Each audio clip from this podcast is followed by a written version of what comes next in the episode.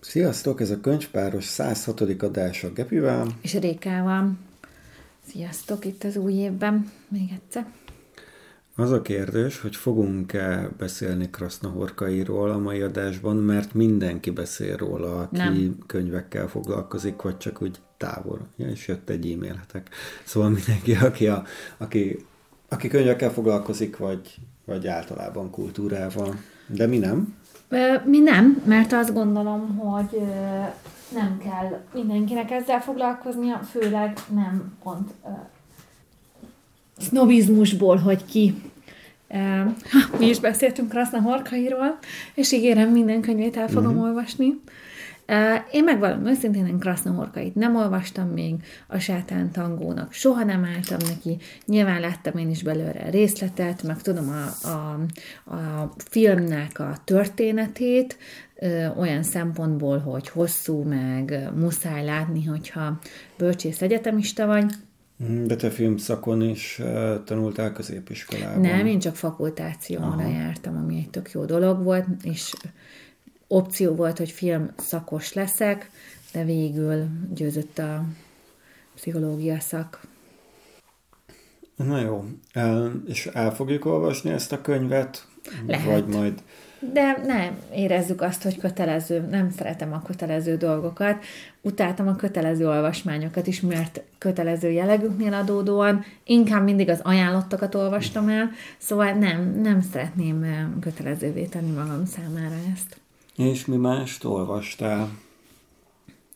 Hát ö, alapvetően azokat, amiket beszéltünk. Most nem vagyok nagyon így toppon uh-huh. ilyen szempontból, mert ö, elkezdtem ezt a kaland játékos könyvet egy pár napja, és rájöttem, hogy én ezt nem nagyon nehezen fogom tudni ö, csinálni, mert hogy ehhez figyelem kell, meg nem csak egy felütni, hanem egy csomó eszköz kell hozzá, tehát dobókocka, papír, könyv, tehát felület, amin dobsz, tehát ez nem egy olyan dolog, hogy így most van, tehát nem tudom például a BKV-n olvasni nyilvánvaló uh-huh. okokból adódóan, amit még olvastam pluszban, az a mm, Rács Zsuzsának ez a Kovács Néki van című uh-huh. könyve, amit karácsonyra kaptam, Hát, mit mondjak róla? Lehet, hogy beszéltünk róla az előző Szerintem adásban. beszéltünk róla, de akkor még csak olvastam. Véget is ért, nagyon-nagyon a végére egy nagyon beszippantott a dolog. Alapvetően szerintem Rács Zsuzsa a saját életét írja meg, ilyen kicsit ilyen blogbejegyzéses formában, abszolút metró kompatibilis, értem azt, amit egyszer Fejtemás mondott, hogy egy metró megállalt el tudsz olvasni egy fejezetet, tehát abszolút így csinálja, mint ilyen apró blogbejegyzések lennek, és először azt éreztem, hogy, hogy ilyet bárki tud írni, de nem tud ilyet bárki írni, mert hanem szerintem egy nagyon jól képzett, jó stílusú újságíró tud ilyet írni, és hogy ezen a könyvön teljesen érződött, hogy nem egy Magyarországon ez a magvető szép irodalmi író írta, hanem egy ember, aki az írást az önmaga kifejezésére használja, és, és az újságíró lét, meg az abban eltöltött nagy tapasztalat, ez nagyon érződött ezen a könyvben szerintem, és ez nem von le, ezen gondolkodom, hogy ez lemon az értékéből, de nem von le. Ez szerintem ez egy nagyon befogadható, történet volt, ami nagyon fontos, hogy legyenek ilyen történetek, mert nagyon fontos témáról szól, arról, hogy egy olyan párkapcsolatban is, ahol úgymond meg van ígérve, hogy ö, mindenki egyenlő félként lesz, meg együtt veszünk részt ebben, meg ez egy közös döntés, meg mit tudom én, abban is, hogy történik az, hogy ez a könyv címe, hogy Kovács Néki van. Uh-huh. És nem Kovács úr van ki, bár ő is kim van. Hát igen. Meg hogy Kovácsné, és nem a, a kis Margit. Um, igen, ez, ez, ez a, azért ez is benne van, de de mondom, ilyen szempontból jó volt. Én azért sokszor éreztem benne ilyen nagyon, most akkor én újságírósan leírom, de mivel újságíró a könyves szereplője is, és tényleg saját magának érje, tehát egy ponton túl elfogadtad, hogy ez a könyv milyen, és akkor, amikor elfogadtad, akkor tök jól lehetett vele menni. És nekem alapvetően a, a tudom, az elején az, ez a pártalálásos rész idegesített, ez a, ez a ezt, hogy egyedülálló, meg miért nem találsz párkapcsolat, meg ilyenek, de amint meglett a párkapcsolat, onnantól nekem sokkal érdekesebb volt ez a, ez a könyv, tehát ott, ott szippantott be szerintem, hogy így gondolkodtam utána. Én nem bánom, hogy elolvastam, egyáltalán tudom ajánlani annak, aki szeretne egy kicsikét nevetve gondolkodni ilyen témákon, de, de azért nyilván nem fogják magvető, vagy nem tudom én milyen díjra jelölni. Én egy teljesen más könyvet hoztam most, a Neurománcot. Amit Arról már... beszéltél egy kicsit az előzőn. Igen, talán arról, hogy ezt évekkel ezelőtt olvastam, szerintem akár még húsz évvel ezelőtt is olvastam, amikor még a, a virtuális valóság így nem volt ennyire kézzelfogható, meg ennyire, ennyire közeli.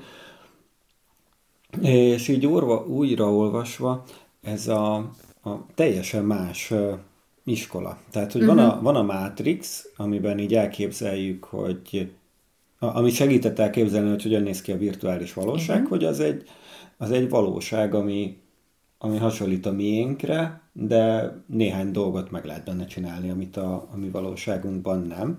Uh-huh. És a neurománcban lévő e, virtuális valóság meg, meg hát egy valamilyen szinten közelebb van a Tron virtuális valóságához, hogyha egy vizuális reprezentációt akarunk nézni, de igazából ez itt, itt leginkább a virtuális valóság, mint valami álom jelenik meg. Uh-huh. Tehát, hogy, hogy sokkal kifejezőbben is írják le, írja le Gibson azt a világot, és sokkal um, sokkal, sokkal árnyaltabb és sokkal többet ad hozzá, mint az, ahogy ránézel egy Matrix-beli világra, világba, világra, és, és ott, ott megvannak ugyanazok a, uh-huh. ugyanazok a karakterek, ugyanazok az autók, ugyanazok az épületek, ugyanúgy működik minden, csak néhány dolog így, így extra benne. Mindjárt jövünk. Szóval ez egy sokkal gazdagabban leírt világ. Hát... És most neked ez az újraolvasás adott még azon kívül valamit, hogy erre a különbségre így rájöttél? Igen, az, hogy sokkal kevésbé szól a, a, a nagyvállalatokról, Uh-huh. Sokkal kevésbé szól a nagyvállalatokról a dolog gyakorlati értelmében, és sokkal inkább szól arról, hogy, hogy, hogy ez, ezek a, az, hogy, hogy egy nagyvállalat mesterséges intelligenciát fejleszt, és ez a mesterséges intelligencia nem tudom, öntudatra ébred, és valamit, valamit próbál, saját céljai lesznek, nem, nem, egy ilyen, nem, nem, nem arról van szó, hogy a nagyvállalat a világhatalomra tör, hanem hogy a, a nagyvállalat már ott van a, a, a világhatalomban, tehát hogy nem, nem, nem egy ilyen nem egy ilyen harcos átmenet volt és harcos um, átállás, uh-huh. hanem, hanem egész egyszerűen úgy alakultak a dolgok, hogy, hogy akkorára nőtt egy cég, hogy egy űrállomást tudott csinálni, ahol több ez, építeni, ahol több ezren élnek. Hát. De megmaradt, még érdekes, mert közben meg megmaradt a, ebben a világban a katonai felhasználásoknak és a katonai szoftvereknek a, a, a szuper előnye, meg az, hogy az, hogy vannak persze ezek a, ezek a piaci dolgok, de ott vannak azért a katonai, meg az állami e, eszközök, meg védelmi eszközök, ami teljesen más. Tehát, hogy egy, egy kínai katonai programot használnak, hogy feltörjék a, a, a nagyvállalatnak a szervereit például. Tehát az állami illúziója az még megmaradt. Inkább katonai és védelmi célból, Aha. igen. Nem. Én közben rájöttem a Goodreads-emet megnézve, hogy olvastam még egy könyvet, megint szelektált anyukám a könyvei között, és egy nagyobb adag könyvet megint kéri, hogy valahova olyan helyre jutassunk el, ahová mm, szerintem még használt veszik, és köztük volt Karinti Ferencnek a Mennyei Report című könyv, ami egy egy régi magvetős kiadás, 57-es, ezt azért néztem meg, mert nagyon kevés kiadás van ebből a könyvből, és ez az egyik ilyen közkészen futó dolog, és hát ez az a könyv, ami arról szól, hogy egy körkérdést föltettek a, a Igen. íróknak, és végül nem hozták le a cikket valami londoni újságban, és ő inkább megírt a könyvben? Igen, ez az a, ez az a dolog, és akkor ehhez megy egy ilyen történet, hogy arról, hogy van egy ilyen riporter, aki meg azt ígéri, hogy a Mennyországból fog riportokat küldeni, hm. és hogy ezt meg is csinálja, és egy nagyon érdekes koncepció volt, ahol több, pár dolog volt, ami miatt nagyon nehéz volt az olvasás. Egyrészt ö, ö, szerintem egyelőtlen volt az ötletek ö, meg a kidolgozottság sok szempontból, tehát látszik, hogy nagyon jó ötletei voltak Karintinek, de nem mindegyiket tudta úgy kidomborítani. A másik, hogy ezt megítélni annyira nem tudom, mert úgy érzem, hogy a műveltségem egyes részekre nem terjed ki, amire ő hivatkozik, vagy reflektál, vagy aminek úgymond a paródiáját, vagy, vagy bármilyet adja. Rengeteg minden meg volt ugye a Dante isteni színjáték, meg egy csomó utalás, de például a Kalauzernek, a riportelnek, Denis Diderot, aki hmm. ugye a felvilágosodás, francia felvilágosodás egy ilyen filozófusa volt, és hát nagyjából nekem ő megvan, így pár fő mondat, vagy pár fő elv, ami, ami mm, úgymond így a gimnáziumban hallottam róla, én nem vagyok vele egyáltalán tisztában. Tehát nagyon sokszor azt éreztem, hogy mivel én nem vagyok mélyen filozófusokkal tisztában, ezért ez nekem így nehezebb. Aztán ezt egy ponton túl elengedtem, akkor egy kicsit jobb lett, de azt kell mondanom, hogy ez csak vagy ilyen, tényleg ilyen bölcselkedőknek, vagy filozófia iránt rajongóknak, vagy Karinti Ferenc iránt rajongóknak ö, ajánlom. Ettől nem fogunk Karinti Ferenc többi műveiért nyúlni. Tehát ez azért egy, hogy is mondjam, ugye erre a jó szó, hogy erre, erre dedikálni kell energiát.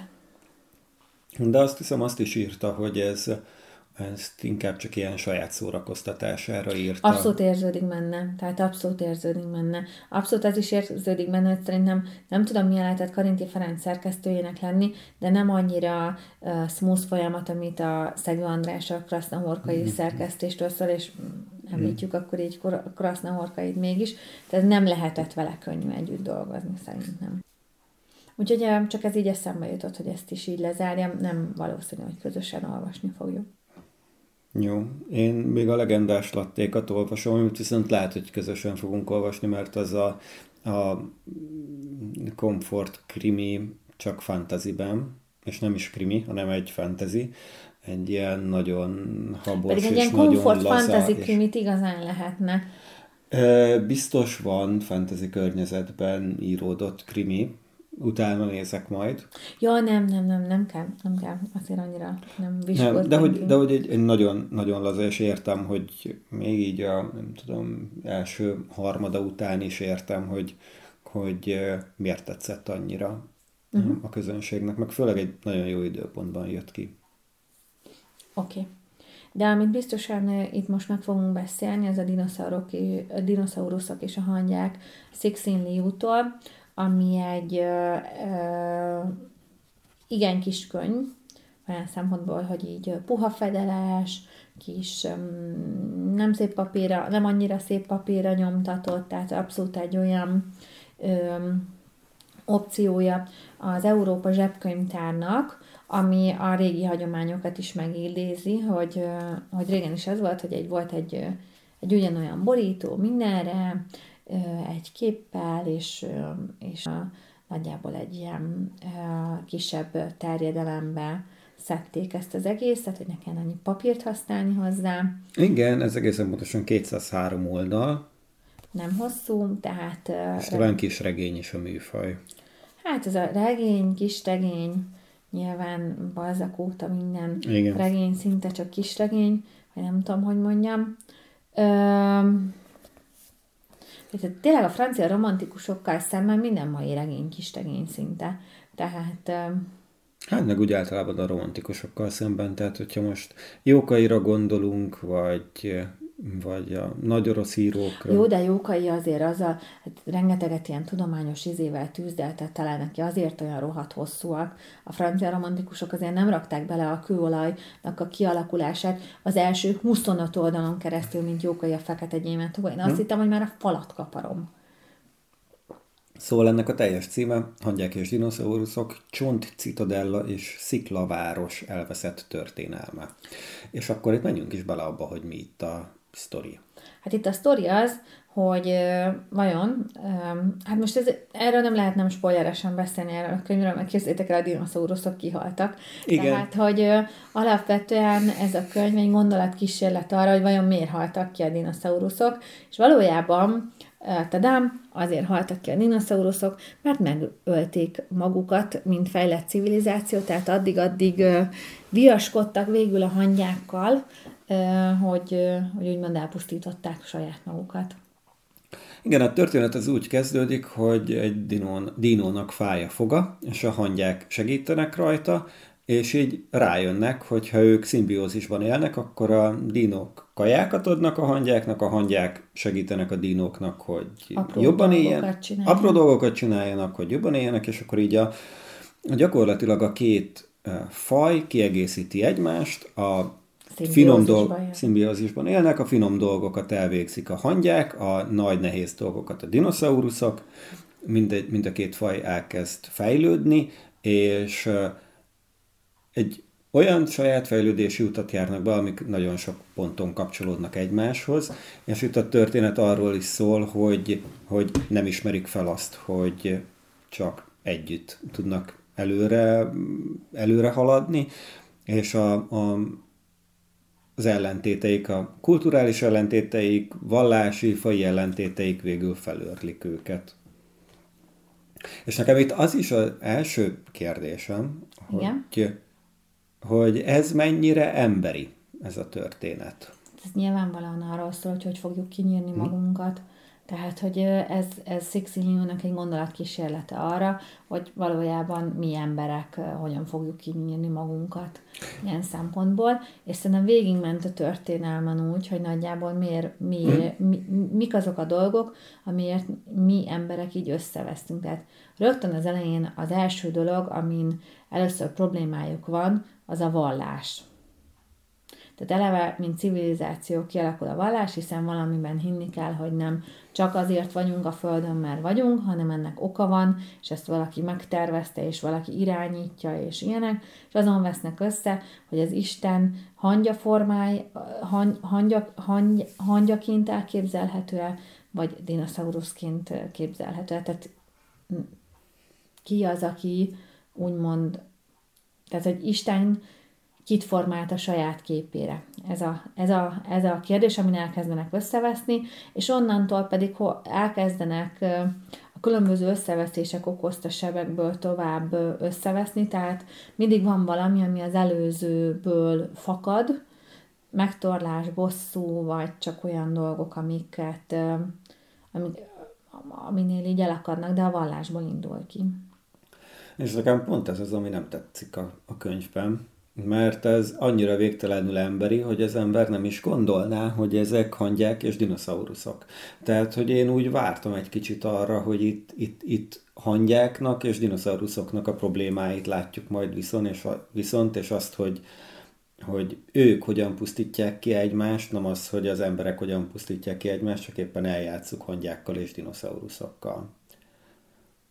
Aha, értem, tehát, hogy te azt gondoltad volna, hogy nem egy allegóriát fogsz olvasni, Aha. hanem valami mély, más típusú gondolatkísérletet, hogy végül is a hangyák és a hangyáknak mi lehetett a fontos, meg a dinoszauruszoknak mi lehetett fontos. Igen, és ez onnan indult, hogy a, a Sötét Erdő trilógiával, ugye ez a, a ó, mi is a nagy, ami, a, a az a trilógiának a neve, de mi az, ahogy a Netflix ebből film sorozatot csinál, és ami az első könyv is volt ebben a trilógiában. Vaják? Nem. Nem, csak vésketem, fogalmam nincs. Sötét erdő? Talán. Fogalmam Nem nincs. tudom. Azt se tudom, miről beszélsz. Hát a Sixin Liu-nak a, a sorozatáról. Három test. Három, te, három test probléma. Három test probléma, és Sötét Erdő lett belőle a Netflix sorozat, szerintem ott kevered Azért, mert a trilógiának is az a neve, hogy Sötét Erdő, mint ahogy a Trónok harcának is Songs of Ice and Fire, így ennek is valami teljesen olyan, ami, olyan a tri- trilógia neve, ami nem nagyon kapcsolódik a címekhez. Szóval, három test problémában egy teljesen, tehát hogy ott viszont hozta ezt, hogy egy teljesen más faj, és egy teljesen más világnézet, meg egy teljesen más filozófia jelent meg. Lehet, hogy ez volt, ez a könyv volt a, az egyik próba hozzá, vagy ez volt az egyik szerintem kudarc ebből a szempontból, de abban a sorozatban meg létrehozott egy teljesen más gondolkodásmódot, meg egy teljesen más filozófiát, ami abszolút nem volt emberi, és azért is gondolom, hogy annyira nagyon jól működött az a világ- mert hogy ez teljesen szokatlan tőlünk. Ez, a hangyák és dinoszauruszok, ezek emberek, csak Hangyák. hangyákként, meg dinóként. Hát szerintem nem volt, én nem tudom, hogy melyik volt előbb így eredeti írásban, tehát ennek nem Azt hiszem ez, utána. de majd megnézzük. De őszintén szólva, én azért ennyit nem vártam tőle, tehát amikor én elkezdtem ezt ö, olvasni, és már akkor is arról volt szó, hogy a dinó fetreng és ö, fáj foga, hát ö, ez is már egy tökre emberi, már, már ez is ahogy ott a gondolatokat ábrázolja, hogy jó, akkor most úgy döntök, hogy hagyom a hangyákat, és nem söpröm le. Tehát már ott is, ott is az egész egy ilyen, mint egy emberi tudatossággal lennének felruházva végig. Ami meg honnan tudod, hogy nem volt? Vagy nincs a hangyákba, vagy... Én nem tudok, tehát én nyilván én nem vagyok se etológus, se biológus, semmilyen szinten, hogy egy hangya hogy képes-e ezekre a dolgokra, ami ebben a könyvben le van írva. Szerintem azért ez néhol didaktikus volt, néha túlságosan szájbarágó, és olyan volt, mint hogyha az emberiség, mondom, mintha az emberiség történelmét a kezdettől a végéig el akarta volna mondani, és ahhoz meg 250 oldal, még ha allegorikusan, didaktikusan is nézzük, kevés. Ami csak 200. Akkor 200 -ról. És ugye itt ilyen ugrunk 2000 év, 2000 éveket ugrunk, ö, 20 ezer éveket, Igen. meg, meg, meg 100 ezer évet is talán az egyik ponton. Tehát, hogy itt, itt birodalmak és óriás városok emelkednek föl, háború mindent elpusztít, újra kezdik előről, majdnem előről. Úgyhogy... És a végén ez- atommal ölik meg egymást. nem is atommal, hanem, hanem antianyag bombával, vagy valami Elfognak ilyesmi. igen valamit az űrből, ilyen antianyagot. Igen. Uh, szóval még, még mi is elfoghatunk az űrből valami antianyagot, amivel teljesen megsemmisítjük a Földet. Azért nem tudjuk, mert már legalábbis sötét anyaggal, mert a sötét anyag nem lép reakcióba a mi világunkban lévő semmivel, és, és pont ezért nem is tud felrobbanni, nem, nem, nem, nem csinál semmit, nem, nem lép uh, És nem is interakcióba. be. Hát jó, akkor ezt is megtudtuk, hogy a, a, ettől se kell félnem, hál' Istennek. Csak a gravitációját érzékeljük, ez a, ez a Mhm. szokatlan benne, úgyhogy inkább sötét energia, sötét gravitáció, valami ilyesmi lehetne. Mhm. Um, alapvetően a, szerintem azért érdemes ezt a könyvet elolvasni, mert nem hosszú, tehát ha ez hosszabb lenne, akkor azt mondanám, hogy, hogy azért nem biztos, hogy megéri, viszont így egy gondolatkísérnek lehetnek jó. Ha valaki sok ilyen allegorikus tucat olvasott, akkor nem biztos, mert szerintem ezt már mások is hasonlóképpen megírták, bár szerintem azért egy kreatív figyelem felhívása arra, hogy ki fogjuk nyírni magunkat. Um, ez inkább komfort, és inkább ilyen, ilyen, ilyen lazulós, ponyvás olvasás, Nem, vagy szerintem nem. Szerintem nem, mert itt, itt ha ebben ezen nem gondolkodsz el, akkor ez meg tök unalmas. Szerintem. Mm. Tehát, hogy, hogy szerintem akkor, akkor unalmas, hogyha nem gondolkozol egy kicsit rajta, vagy nem keresel párhuzamokat, vagy valamennyien nagy munkát. Mert azért valljuk be, a dín, mind, tehát olyan, mintha két két túlzó karakter lenne ebben a könyvben. Tehát a hangyák nagyon olyanok, hogy, a dínók nagyon olyanok, hogy, és akkor ennek a kettőnek van. Tehát nagyon kevés átmenet van. Ugye ezt azért is mondja, mert hogy a dínó agy mire képes, meg a hangya agy mire képes, és hogy itt csak a végén van egy darab hangya, aki dínó módjára gondolkodik, de Dino talán nincs is, aki hangya módjára gondolkodna. Igen, itt az innovációról és a és nem is tudom, hogy mi a, mi a, mi a másik, ami Hát az inno- a, a kreativitás, az innováció, Igen? a, a dinóké, a hangyáké nem pedig... Pont az a hangyáké? Mit? Nem pont az a hangyáké? Mi? A kreativitás meg az innováció? Nem. Igen, igen igazad van, nem. az a dinóké nem, és az a... a dinóké, a hangyáké pedig a, a, a, a, a, a szorgalmasság, a precizitás és a, és a, a logikai rendszer. Uh-huh. Tehát a rendszer, hogy csak rendszerbe tudnak élni és gondolkodni. Mint a bal és a jobb agyféltekének a... Hát a nyugati és keleti civilizáció, csomó olyan cuccot lehet ráhúzni, és akkor, és az a baj, hogy minél több milyen dologra próbáld ezt megfeleltetni, annál jobban ilyen me. És én nekem az az érdekes, hogy én amikor először elolvastam, akkor nekem ez nagyon, hát mondom, tök jó volt. És akkor hmm. minél több tovább értem benne, és minél több mindenre értem rá, hogy mire akar te ezzel így utalni, és rájöttem, hogy ez is, ez is, ez is, és van egy ilyen élményem ezzel kapcsolatban, de mondom, nekem azért tetszett, és volt is kollégám, akinek odaadtam ezt a könyvet, mert szereti ilyes típusú ilyen gondolkodósakat mondani, nem úgy adta vissza, hogy ez, a, ez az évkönyve, bár ne, uh, igen. De abszolút nem bántuk meg, hogy elolvastuk. Nem, egyáltalán És egyébként vannak, tehát ugye 200 oldal, egy nem nagy befektetés, és vannak benne olyan ötletek, meg motivumok kommunikációban, tehát ugye a hangyák és a mhm. dinoszauruszok kommunikációjában, amik, amik tényleg ötletesek, meg, meg más, más pontokon is vannak, vannak ötletek. Kicsit talán az az érzésem, hogy igen, ez egy ötlet volt, amit megírt 200 oldalban, de nem tudta, nem akarta, nem érezte, hogy ezt kibontsa jobban. E, igen, meg e, e, hogy is mondjam, tehát e, dilem, a, a, a végén lévő dilemmák azok, amik érdekesek uh-huh. szerintem.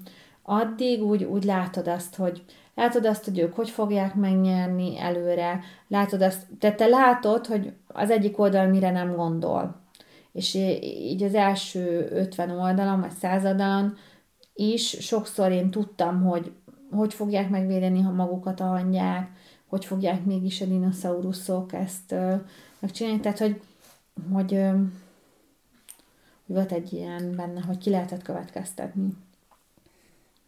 Van-e bármi más, amit el akarunk mondani ezzel kapcsolatban, és még nem mondtuk el? Nem, szerintem nincsen. Jó, két hét múlva beszélünk a, a idézőjelben a lapozgatós könyvekről, legalábbis amit mi, a, mi így hívtunk a 90-es években, ezek a kalandjáték kockázatkönyvek, abból a halállabirintust mind a ketten játszottuk, vagy éppen játsszuk, és a gyorsan akartam mondani, valamilyen fellegvár a másik, Káosz fellegvára, ah, amit, uh, amit meg én elkezdtem tegnap este, amikor amikor külön voltunk, és, és az, ezekről fogunk beszélgetni ezen két példa kapcsán, ezekről a típusú könyvekről. Miről, mi lesz a témánk egy hónap múlva? A Besterium Hungaricum. Így van, az egy karácsonyi ajándékkönyvünk, és a, a magyar népmesékben és mondákban és néphagyományban élő Hát, lényekről? Lények, nem pont egy igen, szó. Igen, igen. A kis gömböztől kezdve a kísértetig itt nagyon sok minden van. Úgyhogy erről fogunk beszélni, ti is nézzétek akkor meg, hogyha ez érdekes lehet számotokra, és akkor sziasztok! Hello!